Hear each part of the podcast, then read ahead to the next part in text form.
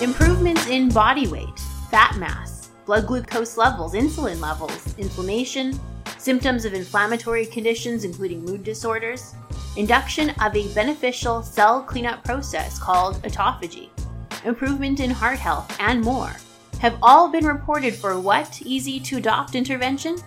You may have guessed it, time-restricted eating and intermittent fasting.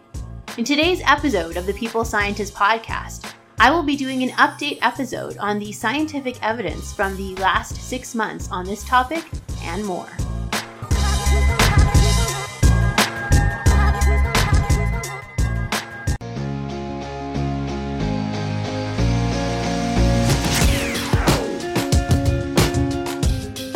You are listening to The People Scientist, the podcast dedicated to helping us optimize our health with the latest scientific findings on nutrition, health, and medicine.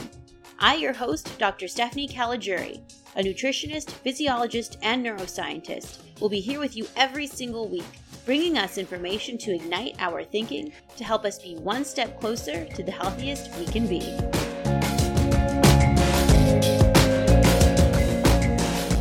Hello, my People Scientist Army, and welcome back to the People Scientist Podcast for episode twenty-eight. Today, we are going to do an update episode on a topic that is very popular and has a significant amount of data to support its adoption, and that is intermittent fasting and time-restricted eating. In the last six months since I did my first episode on this topic, episode four, there has been a lot of very well-designed studies published to further support this way of eating.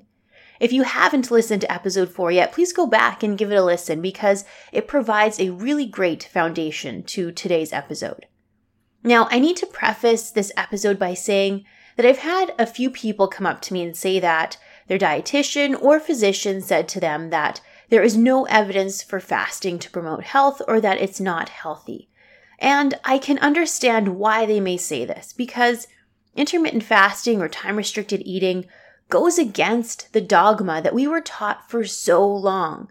And that dogma was that we need to eat every three to four hours to maintain our metabolism. But so much strong evidence is showing benefit for waiting longer in between meals. The reality is nutrition and physiology are evolving sciences, and we need to learn to change as the evidence comes out. So if your dietitian or physician has not come across any of the evidence yet, then please tell them about this podcast episode. But if your physician or dietitian says that fasting is dangerous or not appropriate specifically for you, then make sure to listen, as certain individuals may not respond well to this way of eating. For example, fasting is not recommended for children, the very frail or elderly, or those at risk for eating disorders, to name a few. But nevertheless, I am very excited to bring you the latest evidence because there is a lot of solid scientific evidence that has come out in the last six months about the benefits of fasting. So, as we always do, let's start off with some core takeaways. Scientists such as Benjamin Horn have published in the Journal of American Cardiology that in those who practice regular fasting of at least twenty-four hours, even just once a month, tended to have a lower risk for diabetes and heart disease versus non-fasters. Marinac in two thousand sixteen reported that regular overnight fasting of thirteen or more hours was associated with a lower risk of breast cancer recurrence versus women who regularly fasted overnight for less than thirteen hours. As reviewed by Matson in two thousand eighteen and Fond in two thousand thirteen, regular fasting may also hold benefit for dementia and depression. How might fasting have these ben- beneficial effects, though?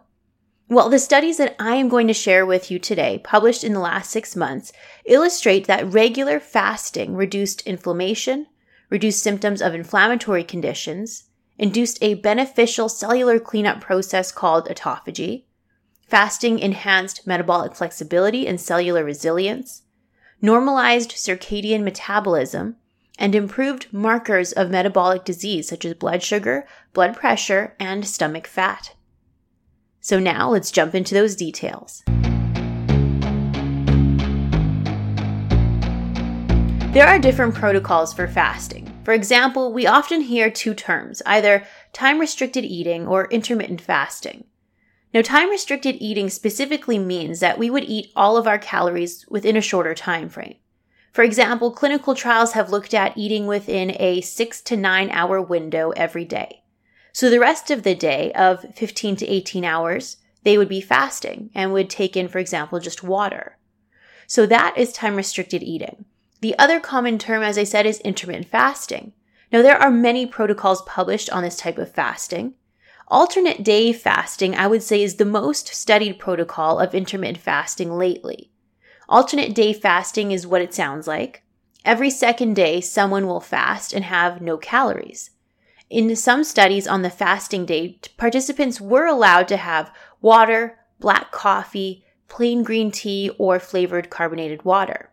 And they would fast for approximately thirty-six hours every time. So let's say Monday was the eating day, and they finished eating, say, at eight p.m. on Monday. Then Tuesday was their fasting day. And the next time the person would eat would be Wednesday at eight a.m. On the eating days, the participants would not be restricted. But some alternate day fasting protocols will allow a small amount of food on the fasting day, such as four hundred to five hundred calories, and this would be a less strict protocol and more appropriate for some.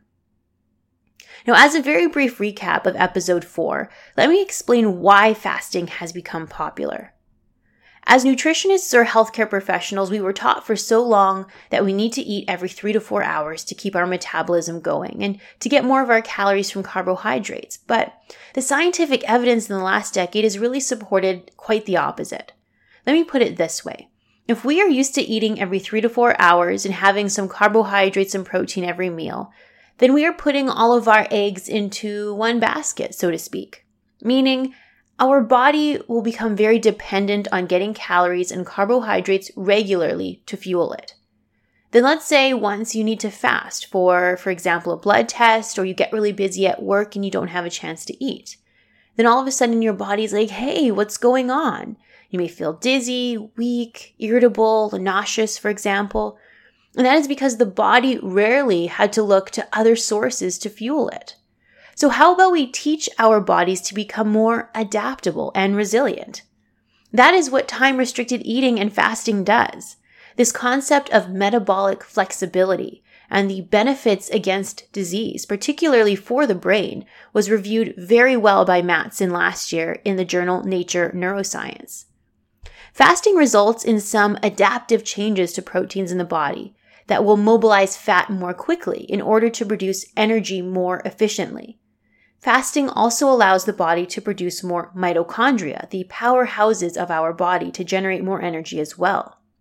This is very beneficial not only for our metabolic flexibility, but also, for example, in conditions such as dementia and Alzheimer's. These conditions are hallmarked by our brain and the neurons of our brain not being able to properly use glucose or sugar anymore, leading to less utilization of fuel for the brain, and as a result, declines in cognition. So if we can teach our brain to use other sources of energy, such as ketones from fat, then this improves neuron function. And this was illustrated by Robello and colleagues in two thousand fifteen in a pilot study, where medium-chain triglyceride oil, which is rapidly converted into ketones in the body, improved cognition in those with early dementia. The second important highlight from the last episode is about the induction of autophagy. This process, autophagy, in our body is very important in order to eliminate damaged, malfunctioning, and mutated cells. These types of cells can lead to chronic disease, such as cancer and improper functioning of organs and organ systems. But autophagy is only really ramped up in times of nutrient restriction, such as in fasting or with a low carbohydrate and low protein diet. Because during fasting, our body is saying, okay, what can we get rid of? What can we burn for energy? And autophagy results in selectively picking the damaged cells. So if we are eating every three to four hours with some carbs and protein, and this process of autophagy is never really fully turned on. As a result, there will be a buildup of malfunctioning damaged cells. And I will go into some evidence of this autophagy process in humans later on in this episode. So let's jump into those recent clinical trials published in the last six months. The first trial that I'll talk about was published by Hutchinson and colleagues this past May in the journal Obesity. This trial aimed to understand if time-restricted eating in the earlier or later part of the day would influence the risk for diabetes, because there is some talk that eating our meals earlier in the day may be more beneficial than later in the day. This trial was a small study that included fifteen men with a B M I and waist circumference indicative of obesity. These fifteen men did not have diabetes, but were considered at risk for diabetes. Now, they were asked to wear continuous blood glucose monitors for the trial. And this was a crossover trial, and the men ate either unrestricted or time restricted to eight a.m. to five p.m., or time restricted to twelve p.m. to nine p.m. So they ate within a nine-hour window. Now, the time-restricted eating they followed for seven days at a time. And the time-restricted eating, regardless of whether it was in the morning or evening, induced a beneficial response for fasting triglycerides, which would reduce the risk for heart disease. And they also saw an improvement in their blood glucose levels in response to a meal by on average ten to fifteen percent. The time-restricted eating in the earlier part of the day from eight a.m. to five p.m. seemed to be more beneficial specifically for fasting blood glucose, which improved by on average eight percent. Whereas if the time-restricted eating was performed during the later part of the day, the effect seemed to be less powerful for fasting blood glucose, as only seven men improved their average fasting blood glucose, and the others either saw no improvement or a slight increase.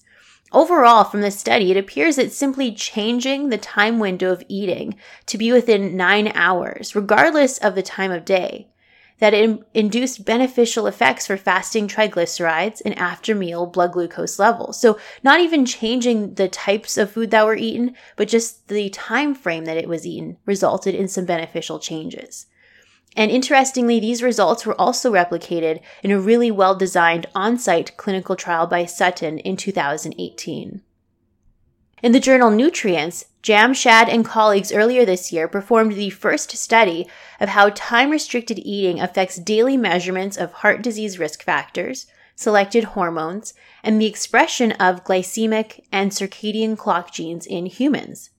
As an exploratory aim, they also investigated the effects on the expression of genes related to aging, autophagy, and oxidative stress. Eleven participants were enrolled in this study, which included seven men and four women, with the average age of thirty-two and an average B M I of thirty, indicating possible obesity. They had normal fasting blood glucose levels, so they did not have diabetes. Now, the participants were asked to eat between either eight a.m. and eight p.m., which acted as the control group, or between eight a.m. and two p.m. They ate this way for four days and then crossed over to the other group after a three to five week washout period. So this time-restricted eating window was smaller than the previous study. In this study, it was six-hour time frame. Now, as we have seen in previous trials, just simply shortening the time frame of eating improved blood glucose levels. They saw a drop in blood glucose during sleep hours by seven milligrams per deciliter. And over the twenty-four hour period, they saw a drop of four milligrams per deciliter in blood glucose. But what makes this study really interesting is that they measured the expression of genes that regulate glucose uptake, autophagy, inflammation, and longevity. Now, they did not see a change in many genes, but they did observe a beneficial increased expression of many. For example, they saw an increased expression of two genes that play a role in glucose uptake, A K T two and I R S two. The scientists noted, noticed that time-restricted eating resulted in an increase in B D N F levels in the blood, which is a very beneficial effect because B D N F promotes survival of the neurons in our brain. Expression of B D N F is reduced in Alzheimer's, Parkinson's, and Huntington's disease. So the fact that B D N F increased here with time-restricted eating is beneficial. Time-restricted eating changed the level of many circadian rhythm genes. It increased the expression of the longevity genes S I R T one and mTOR, and the autophagy genes L C three A and A T G one two. This is really important because this is the first study to show in humans that even just time-restricted eating in a six-hour window induces autophagy, that cellular cleanup process of the body. So in brief summary of this study, time-restricted eating from eight a.m. to two p.m. induced beneficial changes on blood glucose and increased the expression of genes responsible for that beneficial cellular cleanup process called autophagy, and increased expression of genes necessary for neuron survival and longevity. But time-restricted eating may be even more beneficial in certain populations. Chaix and colleagues in the journal Cell Metabolism earlier this year highlighted how our circadian rhythm, our internal twenty-four hour biological clock, is closely linked to our ability to digest and metabolize food. In individuals whose circadian rhythm is out of rhythm, for example, because of genetics or because they are a shift worker with changing hours, their metabolism changes for the worse, unfortunately, and as a result, are at a higher risk for metabolic diseases such as diabetes and heart disease. But in this paper, in mice who modeled an abnormal circadian rhythm, Chaix shows that a daily pattern of time-restricted eating can help normalize and maintain rhythms of genes responsible for nutrient metabolism and reduce the risk for chronic disease. So how did Chaix and colleagues show this? Well, the scientists provided a higher fat diet that consisted mostly of lard, milk protein, maltodextrin, and sugar. So not the healthiest diets, because when this diet was fed to the mice and they had access to this food twenty-four seven, the mice developed obesity, dyslipidemia, which is high levels of bad cholesterol and high fasting triglycerides. The mice devel- developed glucose intolerance, which is a risk factor for diabetes, and the mice also developed low endurance levels. Interestingly, in contrast, when the mice were provided the exact same diet, but in a time-restricted window of nine to ten hours a day, these time-restricted mice still ate the same exact amount of food, the same amount of calories, and had the same activity level as the other group, but despite that, the time-restricted window of eating itself prevented the mice from developing obesity and negative metabolic conditions. Furthermore, the mice modeling the abnormal circadian rhythm, when provided this poor diet twenty-four seven, became even more obese than the normal mice. But the great finding was that when these mice with an abnormal circadian rhythm were given the food in a time-restricted window of nine to ten hours a day, the mice did not become obese and did not develop metabolic disease. This is one of the first animal studies to provide support that perhaps in humans with abnormal circadian rhythms, for example in shift workers, that keeping to a time-restricted window of eating could be of great benefit. This is further supported by other studies. For example, Kosaka in two thousand seven in Cell Metabolism published that mice having access to a high-fat diet twenty-four seven resulted in negatively affected circadian rhythms and many key regulators of metabolism. But when the mice were switched to time-restricted eating, their circadian rhythm and metabolism was normalized. And this has been replicated many times over, for example, by Chaix in two thousand fourteen, Hattori in two thousand twelve, and Sherman in two thousand twelve. They all reported that just switching to time-restricted eating without changing the diet itself significantly improved many measures of health for the mice. Mitchell and colleagues just this past January published a mouse study in the journal Cell Metabolism that aimed to investigate if time-restricted eating of even an unhealthy diet could change the survival and health of mice. They additionally looked to see if calorie restriction as well could play a role. So at four months of age, the mice were randomly divided into two diet groups and maintained on this diet until their natural death. The two diets were either a low-sugar or high-sugar unhealthy diet. Now, within these two diets, mice either had access to as much food as they wanted twenty-four seven, or they were fed the same amount but ate within a thirteen-hour window every day, or the mice were given a thirty percent reduction in calories and time restricted to three hours per day. Fascinatingly, Mitchell and colleagues showed that what the mice ate, like their diet composition, did not alter the survival or health of the mice. They illustrated that the time frame that the mice ate was more important for their longevity, survival length, and health. Eating the same amount of food but within a shorter time frame resulted in an eleven percent increase in survival length versus the twenty-four seven food access group. Interestingly, a thirty percent calorie re- restriction as well as the time-restricted eating window saw an even greater improvement of survival at twenty-eight percent. Overall, their results highlight the importance of incorporating fasting time into a daily routine as a potential pr- practical strategy for health promotion. Increasing the fasting time may provide benefits similar to calorie restriction without the need to necessarily dramatically reduce the amount of calories, which could be more attractive for people. So that was really quite fascinating, again, proving that just eating the same food but within a shorter time frame could have benefits for longevity, in mice anyway. But now let's look at some clinical trials investigating intermittent fasting. And these studies, in these studies, they specifically looked at alternate day fasting. Gable in the journal Obesity investigated in forty-three individuals with insulin resistance, a risk factor for diabetes, if restricting calories every day or alternate day fasting would be better for weight loss and measures of health over twelve months. There was also a control group that was instructed to keep their eating and exercise the same for one year. So in this specific alternate day fasting protocol, the participants would eat twenty-five percent of their calorie needs at lunch on their fasting day. Then the next day they would eat one hundred twenty-five percent of their calorie needs over three meals. So they technically did not fast on their fasting days, they still ate a small amount of food. Now, the calorie restriction group ate every single day and was unrestricted for time frame, but they had a reduction in their calorie intake. Now, after one year, both groups lost weight. The fasting group saw an eight percent reduction in body weight, and the calorie restriction groups saw a six percent reduction in body weight. But there were additional benefits to the alternate day fasting protocol. These participants exhibited a greater improvement in their insulin levels and insulin sensitivity with alternate day fasting. So this way of eating seems to induce beneficial changes to reduce the risk for diabetes and does so even more powerfully than daily calorie restriction. Stekovic and colleagues earlier this month took the alternate day fasting study even further and looked at far more measures of health. They published in the journal Cell Metabolism just this month some results of alternate day fasting in sixty people.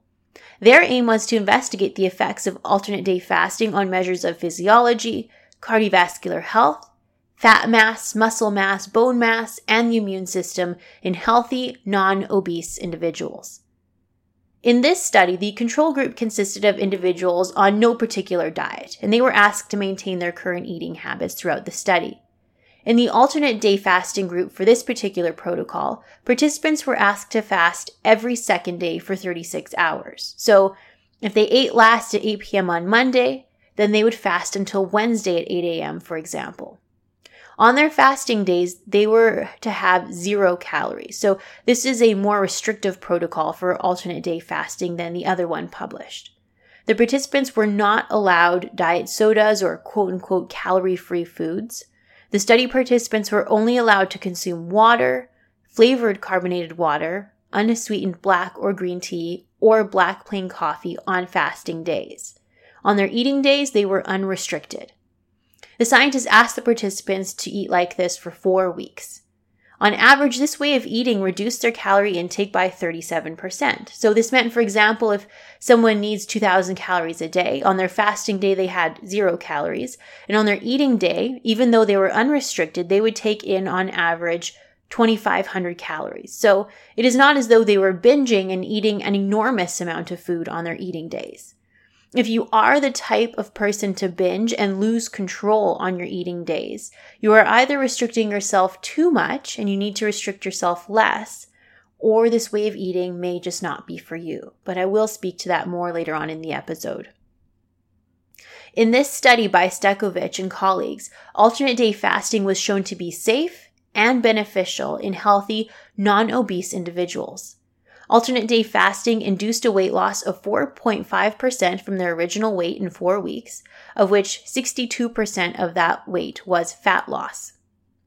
Alternate day fasting also improved their heart and blood vessel health measures, such as an improvement in systolic blood pressure by six millimeters of mercury, mean arterial blood pressure improvements, and also improved pulse velocity, pulse wave velocity by three percent, which is an indication of the elasticity of our arteries. This meant that their Framingham heart disease risk score decreased by one point four points, which was a very beneficial improvement.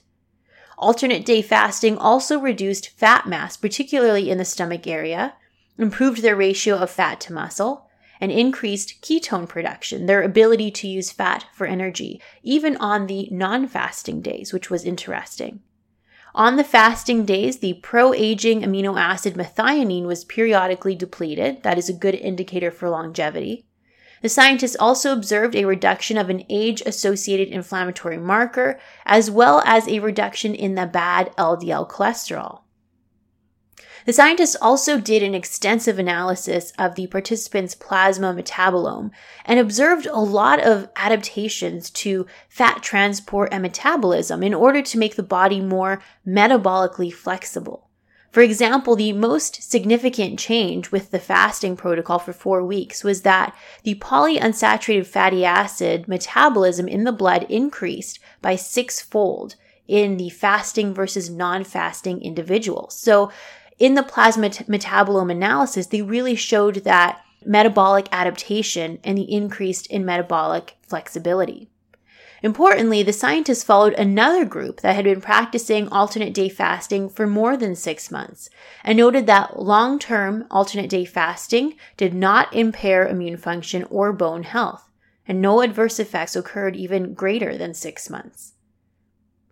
Lastly, the most recent paper published on fasting was published just earlier this month from some of my colleagues here at Mount Sinai. It was published in the journal Cell by Jordan and colleagues. They aim to understand the impact of fasting on inflammation in both rodents and humans.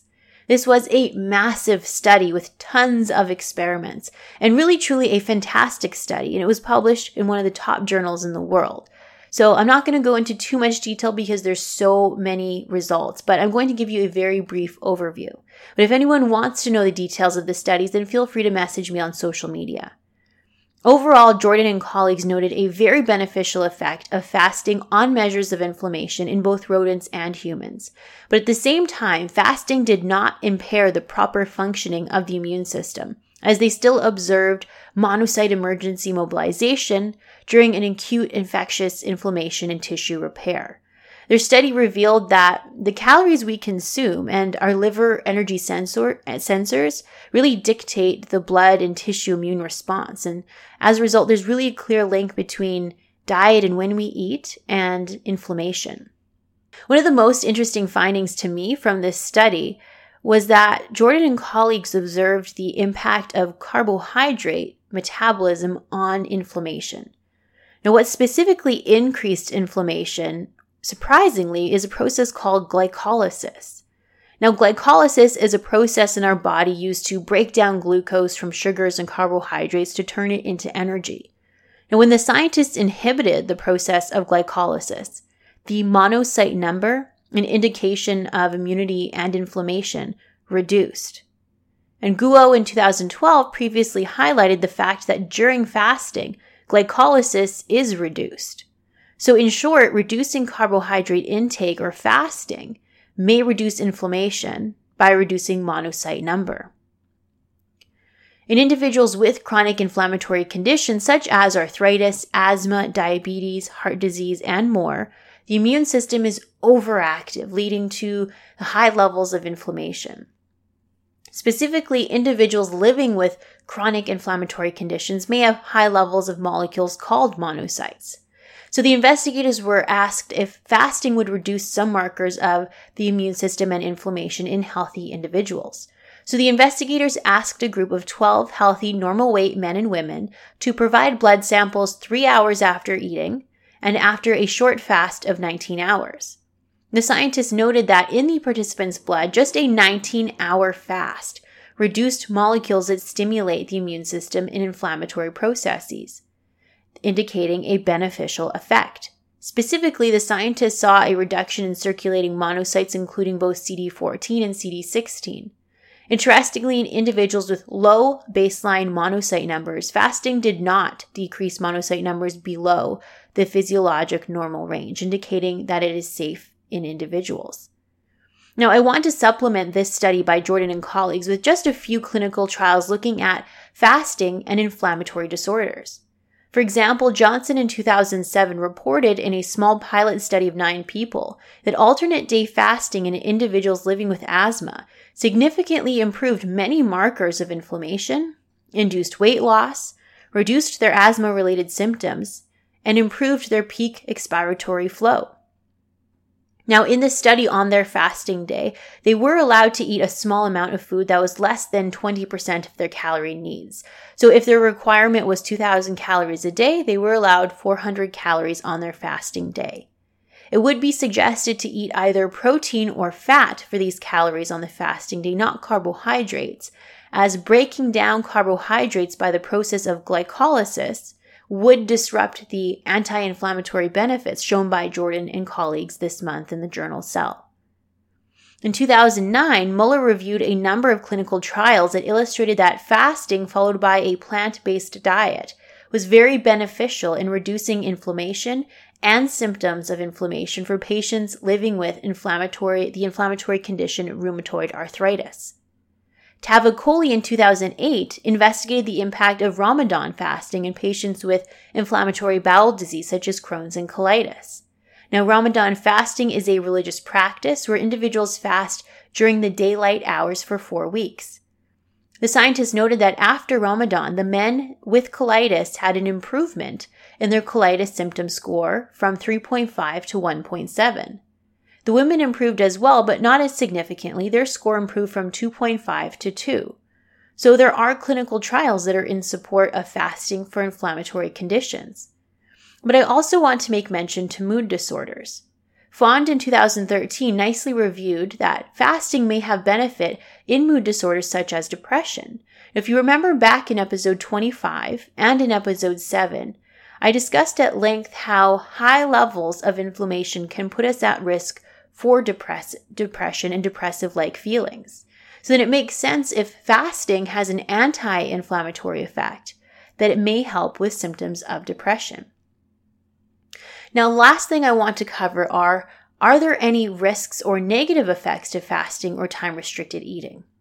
Well, as with everything, there are some things to keep in mind.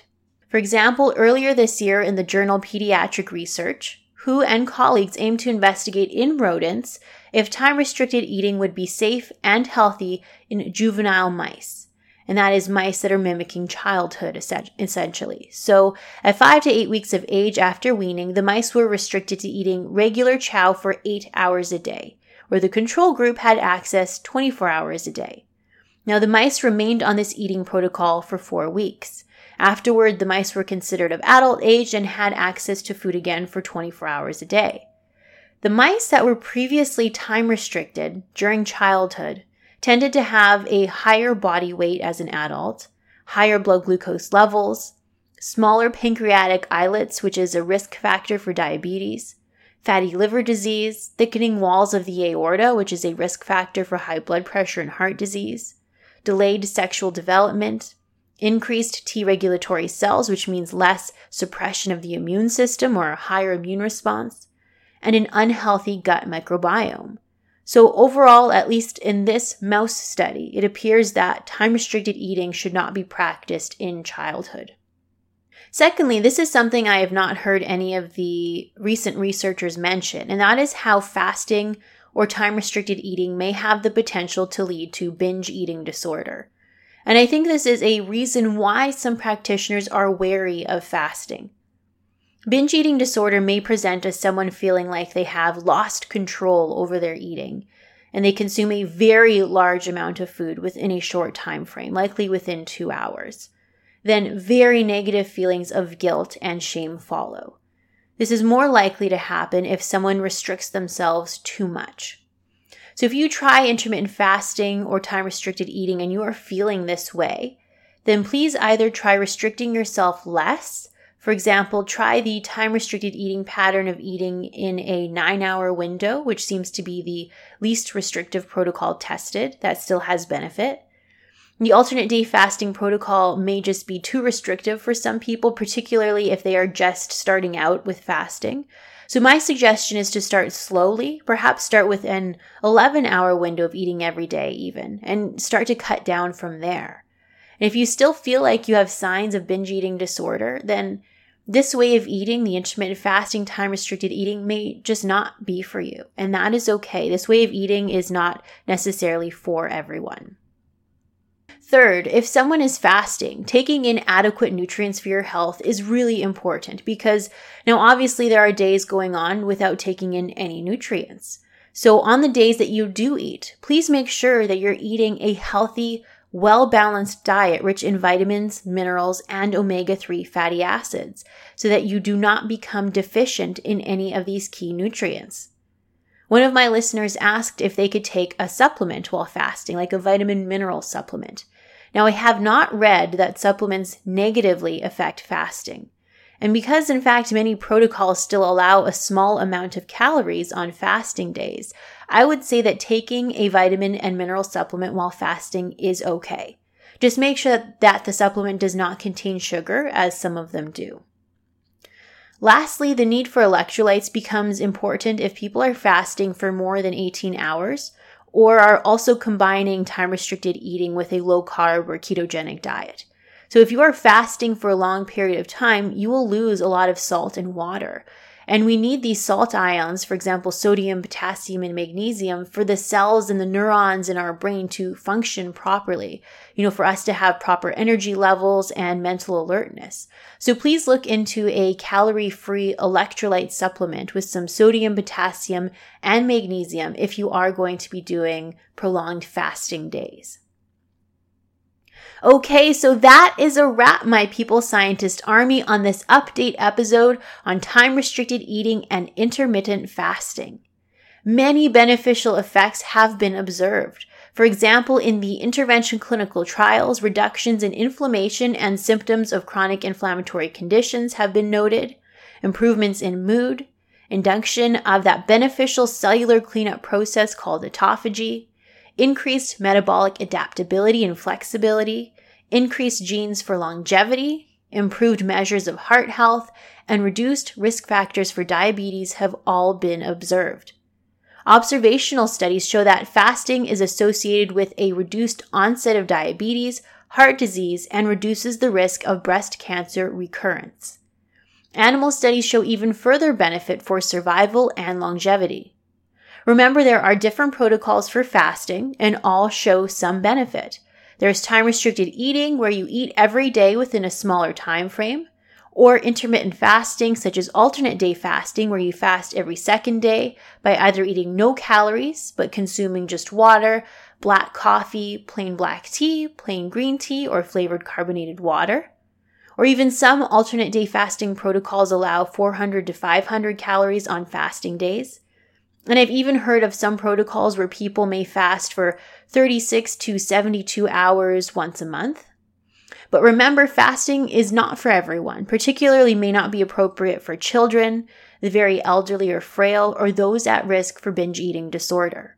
Remember to please eat well on your eating days and to take electrolytes if extended fasts are followed. If you have any follow-up questions, please feel free to message me on LinkedIn, Instagram, Facebook, or Twitter. My handles will be in the description box to this episode. Remember, talk to your dietitian or physician before making any changes to your diet. If they haven't heard of the latest science on fasting, then make sure to tell them about this episode so that they can gain more knowledge and be empowered because of it. I hope you all have a super healthy week, and I look forward to meeting you back here next week, the same time and the same place on the People Scientist Podcast. Bye for now. I am a scientist simply sharing scientific evidence. Some of the clinical interventions I discuss are not appropriate for everyone. Before making any changes to your diet or lifestyle, please do consult the advice of your physician or dietitian. My opinions expressed here do not necessarily reflect those of Mount Sinai Hospital and its affiliates.